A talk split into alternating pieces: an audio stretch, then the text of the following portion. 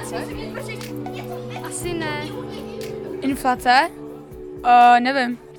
Jako, um, když peníze ztrácejí hodnotu. Uh,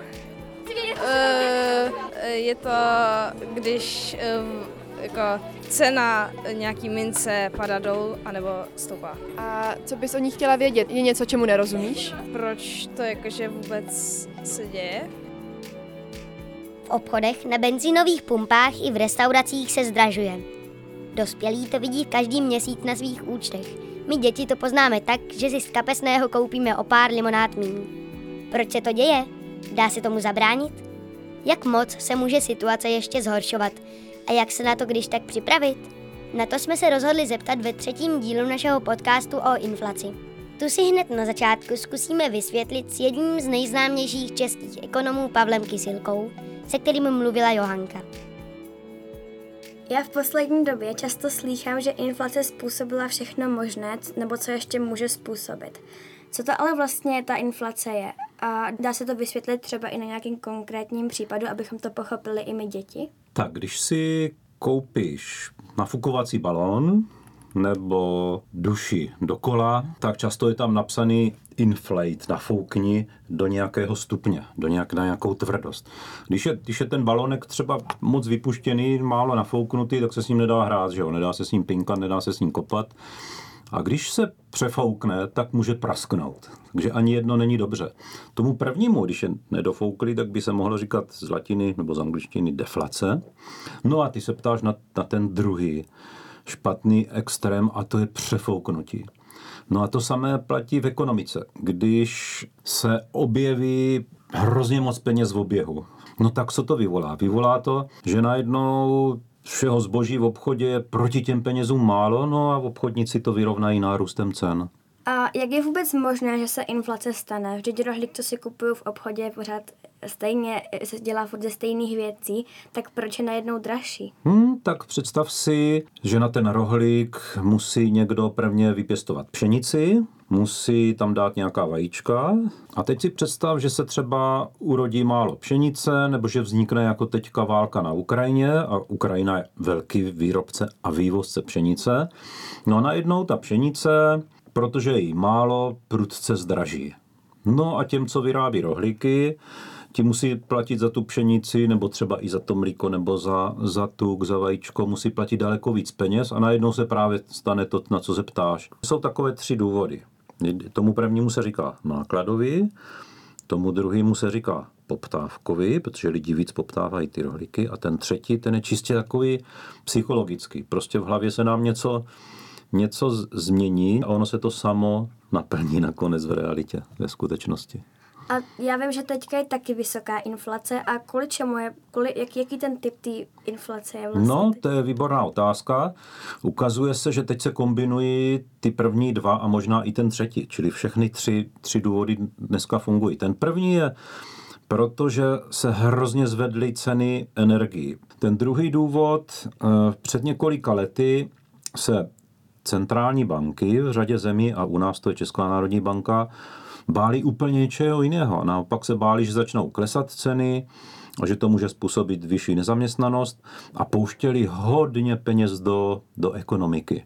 A ten třetí důvod. Dneska už všichni víme, že inflace prostě roste, ona za chvilku bude u nás blízko 16 procentům, ale pak naštěstí začne klesat. No nicméně všichni víme, že ta inflace poroste, tak se tomu přizpůsobujeme. Chceme vyšší mzdy, radši utrácíme, než abychom si nějakou věc koupili třeba až za půl roku, kdy bude ještě dražší. No a to vyvolává vlastně takovou, zase takové změny v našem myšlení, v naší hlavě a ty vedou k tomu, že, že i my sami pomáháme tomu, aby růst cen byl tak velký, jak je teď, čili aby byla tak vysoká inflace. A když jsou vlastně vyšší ty ceny, tak neměl by být vyšší i plat? Nebo? Je to tak, říkáš to dobře. Samozřejmě všichni chceme potom vyšší mzdu, když rostou, rostou ceny. No ale mzda je taky cena za práci, za naše. Takže vlastně i, i ten růst mest potom přispívá k tomu, že se zvyšuje, zvyšuje inflace.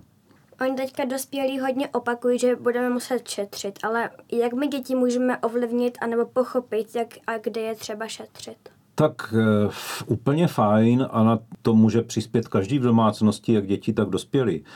Se podívat, jestli někde zbytečně nesvítím, jestli příliš dlouho se mě nevaří voda na vařiči, pak je dobré se podívat, jestli opravdu potřebuju jet do jiného města autem, kde, kde řídím třeba sám a, a nikdo se mnou nejede. No a šetřit se dá samozřejmě i na tom, že si řekneme, nevyhazujeme někdy moc jídla, jako které nám zůstane v ledničce. Takže těch možností, který, které máme, jak, jak, jak vy děti, tak my dospělí, těch je celá řada. A kdo může inflaci zastavit nebo aspoň snížit? Tak v první řadě je to úkolem centrální banky, ta se v České, v České republice jmenuje Česká národní banka. Pak, pak může pomoct vláda, vláda v tom, že nebude zbytečně utrácet a bude vždycky přemýšlet o tom, jak zase ušetřit na spoustě, na spoustě svých, svých výdajů.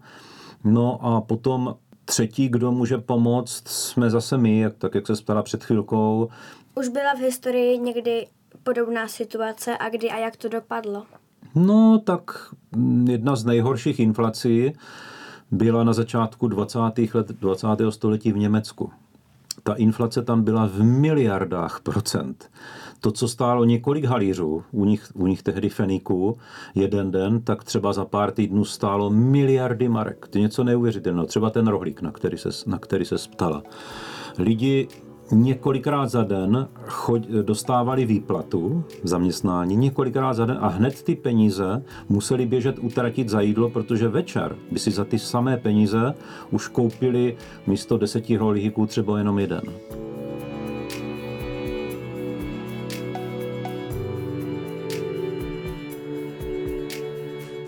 Jak jsme se dozvěděli, krotit inflaci má i Česká národní banka.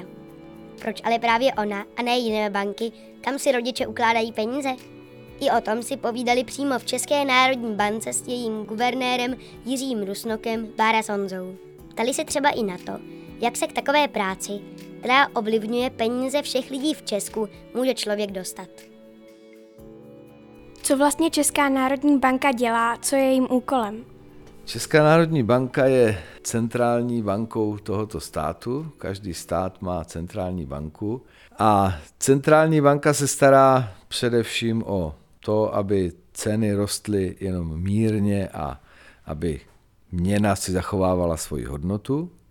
Pak se taky stará o to, aby ten celý finanční systém fungoval stabilně, spolehlivě.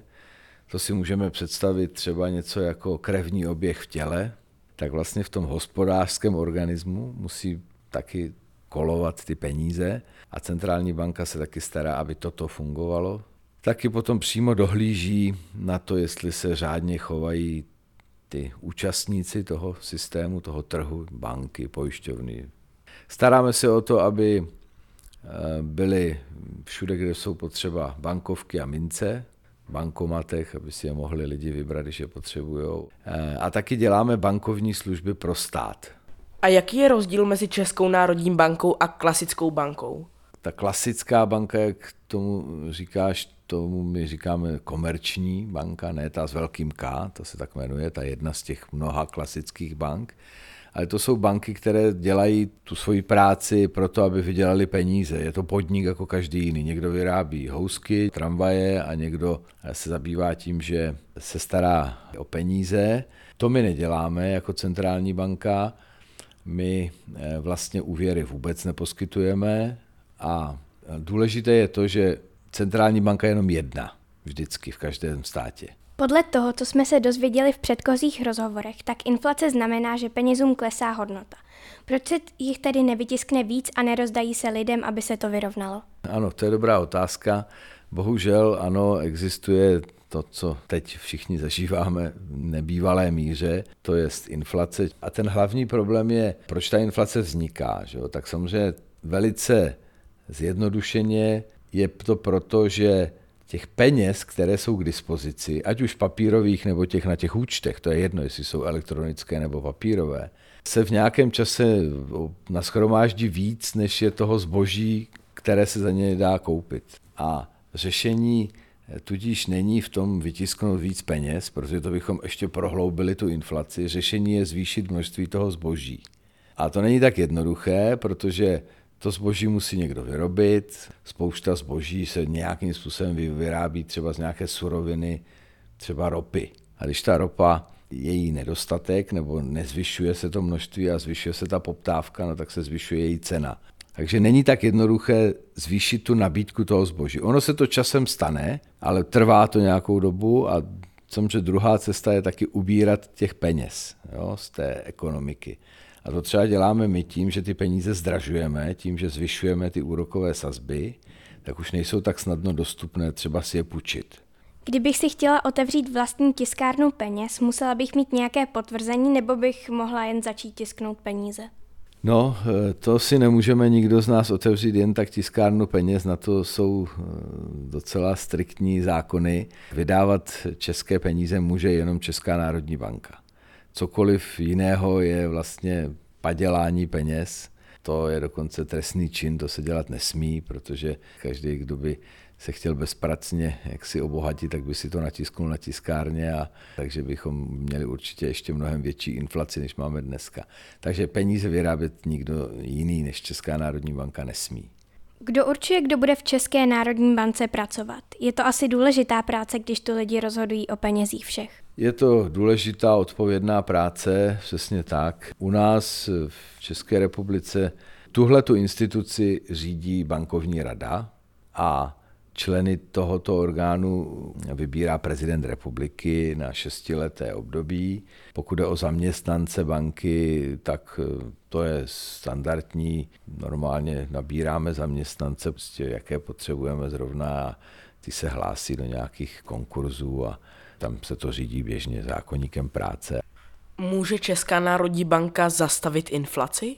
No, je, může a snaží se o to, ale problém je v tom, že to nelze udělat rychle a hned. Jo. Bohužel jsme už v etapě, kdy ta inflace vystoupala do takových úrovní, kdy už to opravdu je velký problém a my se ho snažíme ji zastavit. Náš nástroj jsou úrokové sazby, to znamená, my určujeme v podstatě cenu peněz na tom trhu. No a my teď, když zvyšujeme ty sazby, což teď děláme, tak vlastně zdražujeme cenu těch peněz, což by mělo vést k tomu, že lidé i podniky budou spíš ty peníze spořit a nebudou si až tolik půjčovat a je to samozřejmě drahé potom si půjčovat peníze, když je vyšší úrok. Česká národní banka teď má mít nového guvernéra. Bude inflaci řešit nějak jinak než vy? No to je otázka na něj. Já myslím, že moc jinak ne, protože moc jiných možností není. Jo. Je otázka toho, jak rychle se zvyšují ty úrokové sazby, jestli se nějakým způsobem třeba zlevní, zdraží koruna vůči euru, vůči dolaru, ale myslím si, že žádné jako zásadní eh, úplně obrat nějaký dramaticky bych neočekával. A co dělá Česká národní banka pro to, aby byli lidé finančně gramotní? No děkuji za tu otázku. Ono to je skutečně dost důležité, aby lidé měli i nějaké povědomí o, o, o penězích. My tady už 20 let máme takovou výstavu přímo v budově, která se věnuje historii eh, peněz a dneska máme opatro výš i novou část toho návštěvnického centra, která už se věnuje těm aktuálním věcem, tomu, co je centrální banka, co dělá, proč to dělá, jak to dělá. To je náš takový poslední příspěvek, právě teď nedávno dokončené to návštěvnické centrum, tak vás tam určitě rádi uvidíme.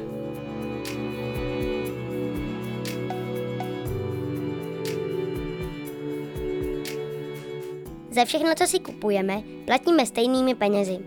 Některé věci ale zdražují víc než jiné. Proč to tak je? A s kým se o tom případně máme poradit?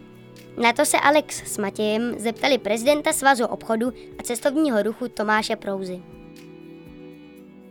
Jaké produkty nejvíce ovlivní inflaci? Jsou to ty, kde s tou cenou nemůžeme nic udělat, čili uh, ceny energií, uh, ropy, zemního plynu, které samozřejmě letí nahoru kvůli tomu, co páchá Putin v Rusku, ale díky tomu zdražují třeba i základní ceny uh, potravin. Vlastně vidíme, jak roste cena pšenice, protože Ukrajina byla obrovský vývozce pšenice, stejně jako Rusko, tím, že ten vývoz najednou není, tak všichni panikaří a začínají skupovat zásoby, to zase tu cenu strašně tlačí nahoru a strašně těžko s tím bojuje, protože velká část toho problému, který dneska máme, je opravdu spíš panika z toho, co se děje, než by ta, třeba ta pšenice skutečně chyběla.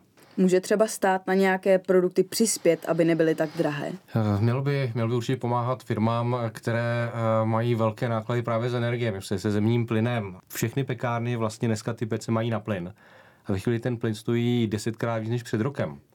Tak to samozřejmě buď to promítnete do ceny, takže jako chleba a housky jsou výrazně dražší, a nebo tam stát těmhle těm firmám pomůže. A prostě část té ceny plynu zaplatí a o to nižší potom bude cena chleba v obchodech a to si myslím, že by bylo správné. Jak může tedy inflace ovlivnit normální život?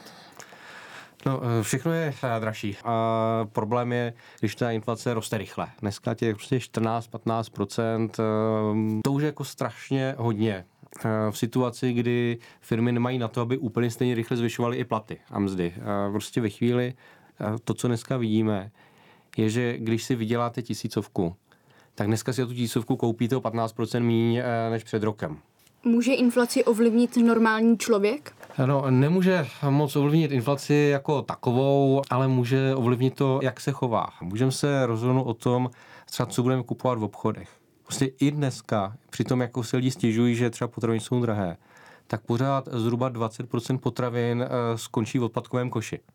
Protože lidi to prostě jako nesnědí, neumí si ty nákupy naplánovat, zbyde jim to v ledničce, skazí se to, pak to vyhazujou. No a to je prostě, s kterou můžeme ovlivnit jako rozhodování každého z nás.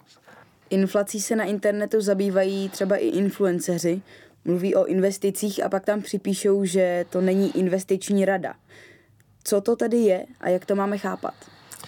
No, já bych se toho bál, protože samozřejmě to je vlastně investiční rada a protože influenceři eh, umí, a ten název, že to říká, jako mají nás ovlivnit, eh, mají nás někam nasměrovat, mají tyhle ty komerční spolupráce, i když se často tváří, že to není komerční spolupráce. A to si myslím, že je velký problém. A, a když mě doporučí nějakou investici, tak první otázka vždycky měla být, jako, co z toho ten člověk má. Určitě mi to nedoporučuje jenom z dobrého srdce. U investování platí základní půjčka. Když nerozumím toho, do čeho dávám peníze, tak o to mám dát ruce pryč, protože většinou spadnu jenom do průšvihu. A jsou nějací influenceři, kterým třeba můžeme věřit? Pojďme to rozdělit. Já myslím, jako inspirace je dobrá věc, jo, ale je potřeba pořád ještě používat i vlastní hlavu. Já nemám problém s tím, že prostě někdo na internetu mi řekne, ale viděl jsem něco zajímavého, jako je to fajn, pojď se na to podívat. Ale vždycky jako budu taky jako zkusit eh, si o tom zjistit to, abych prostě věděl, do čeho doopravdy jdu. Bylo by lepší v budoucnosti přejít na euro, jelikož na tuto měnu se inflace tolik nevztahuje a česká koruna má jako méně používaná měna větší proměnlivost? Eh, rozhodně my jsme euro měli mít už dávno, eh, i protože česká ekonomika je vlastně s eurozónou, hlavně s Německem, strašně provázaná. A česká firma má problém v tom, že to, co prodá, tak prodá za eura. Ale potom jako zpátky v Čechách eh, mzdy lidem platí v korunách, nájemné platí v korunách, daně platí v korunách. Takže když se změní ten kurz koruny vůči euru, tak ta firma může třeba prodělat 20% na té zakázce. Takže kdybychom měli euro, nemusí být tady tohleto riziko. Pro firmy by to bylo výrazně jednodušší. A stát by to taky donutilo udělat takové ty velké reformy, o kterých se už si roky mluví. Že uděláme důchodovou reformu, ale uh, všichni to vlastně jenom odkládají, protože později to ještě chvíli vydrží. Co byste doporučil normálním lidem, aby teď udělali, aby jejich peníze při inflaci nešly o takovou, nebo nepropadly o takovou hodnotu? Myslím, že to, co vlastně má největší smysl, jako vždycky je investovat sami do sebe, zejména prostě mladí lidi, jako naučit se jazyky, prostě naučit se něco nového, co potom vlastně umím dobře prodat, když hledám zaměstnání. Přitom mi nakonec mi vynese jako v životě nejvíc. Jo? To, že budu mít tři jazyky místo jednoho, to je strašně důležitá hodnota která vám jako taky přinese vyšší plat. To je jedna věc. Druhá, pokud mám tu dobrou práci, eh, tak investovat do vlastního bydlení. Prostě zmodernizovat si ho, opravit si ho, jako to je dneska, to jsou dneska nejlíp uložené peníze. No a eh, potom bych si vždycky hlídal to, že něco si spořím, ale taky si nezapomenu dělat radost. Jo? A že mi vlastně jako zapomněl na to si občas koupit něco hezkého a Nemusí to být uh, tři týdny na Maledivách, může to být jenom to, že si prostě koupím hezkou kitku, když půjdu dneska domů a někomu dělám radost. Jo? A tyhle ty drobné radosti jsou vlastně často ty nejdůležitější investice, předěláte radost někomu jinému.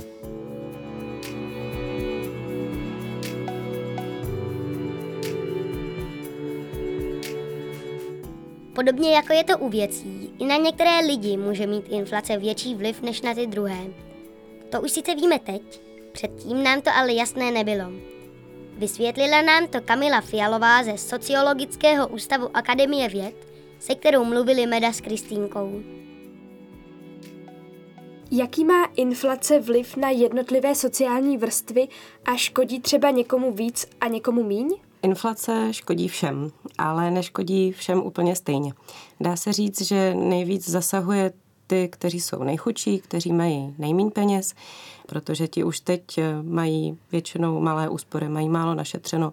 To jsou vlastně u nás většinou třeba samostatně žijící důchodci, vaše babičky nebo dědečkové, protože důchody v současné době jsou velice blízko té hranice, která určuje, kdo je chudý a další taková skupina, kterou to hodně zasahuje, jsou uh, rodiče, uh, kteří žijí uh, sami, maminka bez tatínka nebo tatínek bez maminky. A pro ty je ta situace vlastně taky hrozně těžká.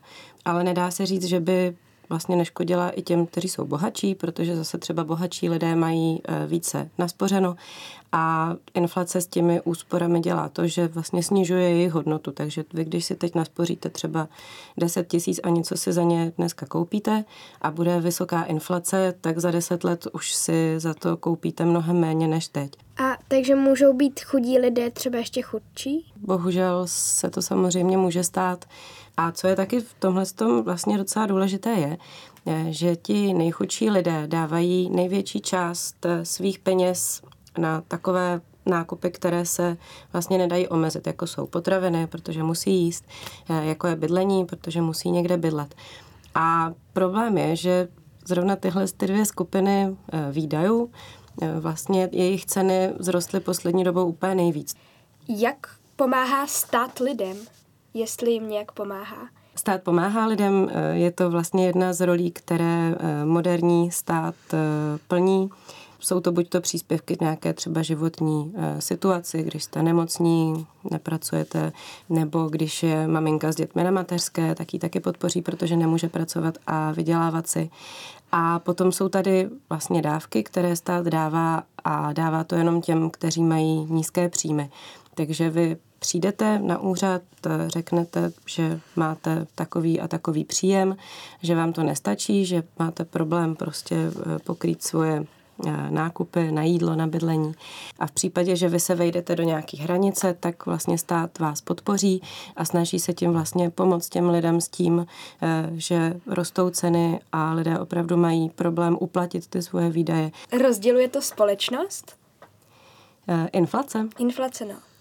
Inflace jako taková asi společnost nerozděluje, rozdělují ty její dopady, o kterých tady mluvíme. O ty, že ty nejchudší Eh, domácnosti ještě více chudnou. A pokud eh, se nám stane, že těch domácností bude ještě víc, tak eh, samozřejmě to společnost bude rozdělovat. Někteří lidé říkají, že za komunismu bylo líp, že všechno bylo levnější. Jak je to doopravdy? Nebylo to jenom díky tomu, že vlastně peníze měly úplně jinou hodnotu a byly i nižší platy? Přesně tak. To, tu hodnotu peněz a výše platů musíme v tomhle tom zohlednit. Někteří lidé říkají, že za komunismu bylo líp. Já s tím teda musím hrozně nesouhlasit, když odhlédneme od toho, že tady lidé byli nesvobodní, že byla pošlapávána základní lidská práva a docházelo tady prostě k věznění nevinných lidí a popravování. Tak nedá se říct ani, co se těch cen týče, že tady bylo líp, že by tady bylo levněji.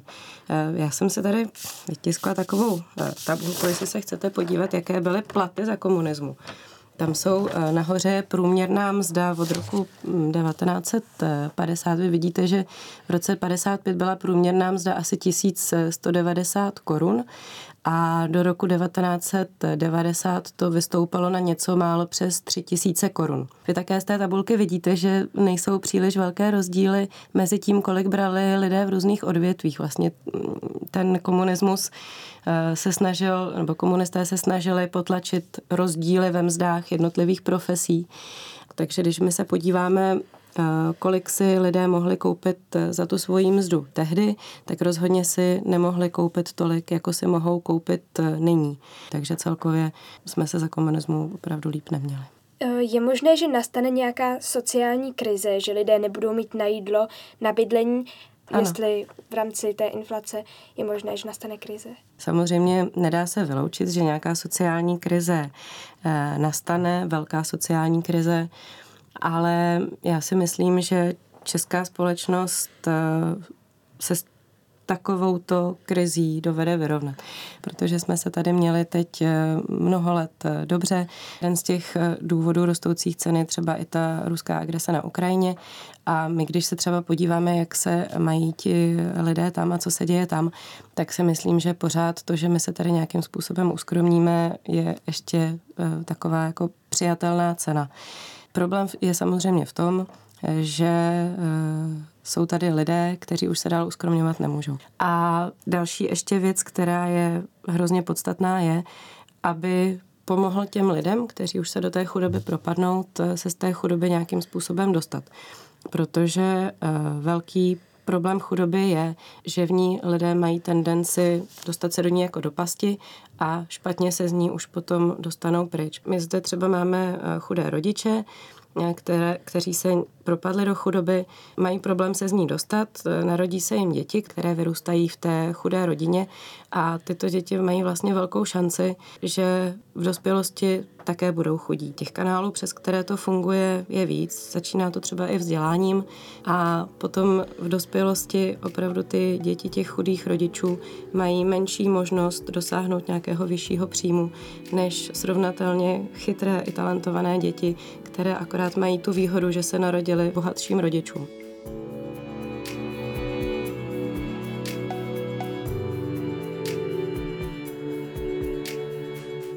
My děti většinou tolik peněz jako dospělí nemáme. A když už je máme, tak se nám o ně někdo pomáhá starat. Třeba máma, táta nebo někdo z jejich kamarádů. Rozumují ale inflaci sami dospělí?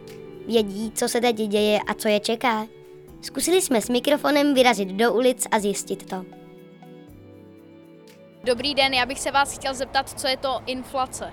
Co je infekce? Inflace. Uh, inflace, to je... Já to nemůžu úplně vysvětlit. Inflace to je něco s penězma. A, a co přesně to je? No tak nějaká ztráta peněz, ne? Když jsem o tom jako věděla víc teda, takže spíš nevím. Víte, co je to inflace? Ne. Ne. No, když peníze ztrácejí hodnotu, když jako zboží je dražší. No, asi vám to úplně přesně neřeknu. Asi jako prostě, když se jakoby zdražuje. Asi pokles hodnoty peněz. Slyšela jsem to.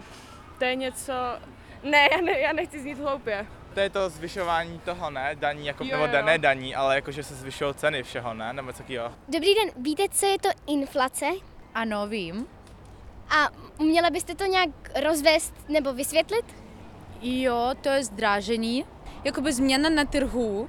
To, to je složitá otázka, teda takhle jednoduše. No tak inflace je, že prostě máte furt stejný uh, peníze asi Víte, co je to inflace? Samozřejmě, to je, uh, respektive co se to pamatují, uh, tak to je zmenšení vlastně hodnoty peněz kvůli tomu, že uh, se zvětšuje jejich počet.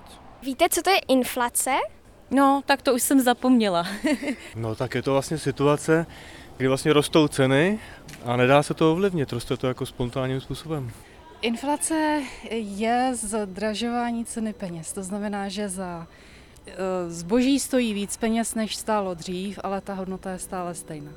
Viděl bych to jako trošku znehodnocování měny s tím, že uh, rostou ceny, možná rostou i mzdy a za stejné peníze si koupíte mnohem méně věcí.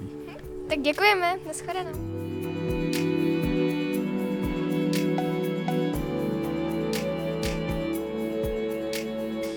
Jak to s inflací bude dál, se nám zjistit nepovedlo. Není to ale kvůli tomu, že bychom se nezeptali, nebo nám neměl kdo odpovědět. S jistotou to říct nemůže vůbec nikdo. Stejně jako nikdo nepředpoví, do čeho správně investovat, nebo jak se změní vztahy mezi lidmi, kteří mají míň a víc peněz. To základní už ale chápeme. Za celou redakci Dismanova souboru se od mikrofonu loučí Luisa Jirsová. A nebojte se, když něčemu nebudeme rozumět, tak se na to zase zeptáme. Tak my vám děkujeme za rozhovor. Moc děkuji za pozvání. Moc vám děkujeme za rozhovor. Já děkuji moc za pozvání, eh, velice mě potěšilo a budu se těšit třeba zase někdy v budoucnu naslyšenou. Děkujeme za rozhovor. Já vám děkuji za návštěvu. Já vám děkuji za rozhovor. Tak děkuji za otázky a za, děkuji za pozvání. Nasledanou. Naschledanou.